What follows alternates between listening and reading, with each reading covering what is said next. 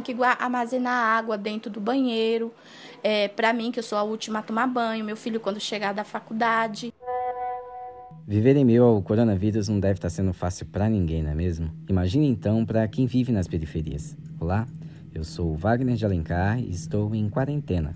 O podcast que a Agência Mural de Jornalismo das Periferias criou para informar você com notícias do dia a dia de quem precisa se virar em meio a esse caos. E quem está se virando mesmo são os moradores lá de Paraisópolis. A dona Neuci que o diga. A gente tem que se precaver de água sempre entendeu? Minha filha são prematura, é, tá insuportável essa situação porque eu não tenho caixa d'água, né? Não tem como comprar e tá o vírus aí que tá tá ruim. Minha filha adoece direto. E tá difícil aqui a situação. É, faltar água todo dia no mesmo horário fica difícil pra gente, pra mim, para todos que moram aqui. Além da falta de água, o álcool gel também tá bem difícil de achar. Com alguns dias de diferença, eu reparei que o valor que se pagava em uma embalagem de 500 ml ou de um litro passou a ser o valor cobrado para uma embalagem de 245 gramas.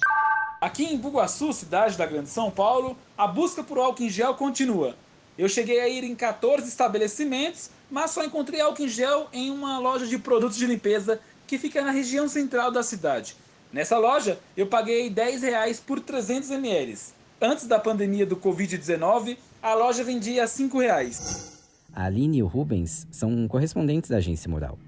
Eles e outros muralistas visitaram 88 farmácias e supermercados e encontraram o produto em apenas 13 lugares. E como estamos em quarentena, para não disseminar o vírus, se liga aqui.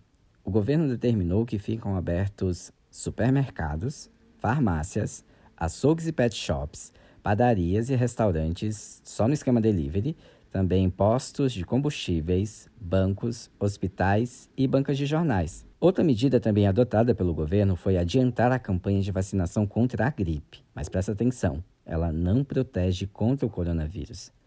Idosos e profissionais da saúde já podem se vacinar. E a partir de 13 de abril, a vacinação será para todo mundo e segue aberta até 22 de maio. Evite aglomeração e programe-se para não deixar essa data passar. E para terminar nossa primeira edição deste podcast, a gente deixa um recadinho do seu José Aparecido, lá de Perus. Oi, gente. Estou aqui falando em nome de todos os aniversariantes de hoje, que estou completando 68 anos para que todos vocês não saiam de casa. O que tiver que ser feito, será feito por seus filhos e pelos seus netos. E nós, mais idosos, temos que ficar em casa para não espalhar o vírus aí mais do que já espalhou. Para que essa epidemia passe logo e volte tudo ao normal. Beijo, abraço a todos vocês. Espero que essa quarentena acabe logo. Até lá, a gente te informa sobre o que está acontecendo. Anote o nosso WhatsApp: DDD 11 97591 5260. Procure por Agência Mural no Instagram, no Twitter e no Facebook.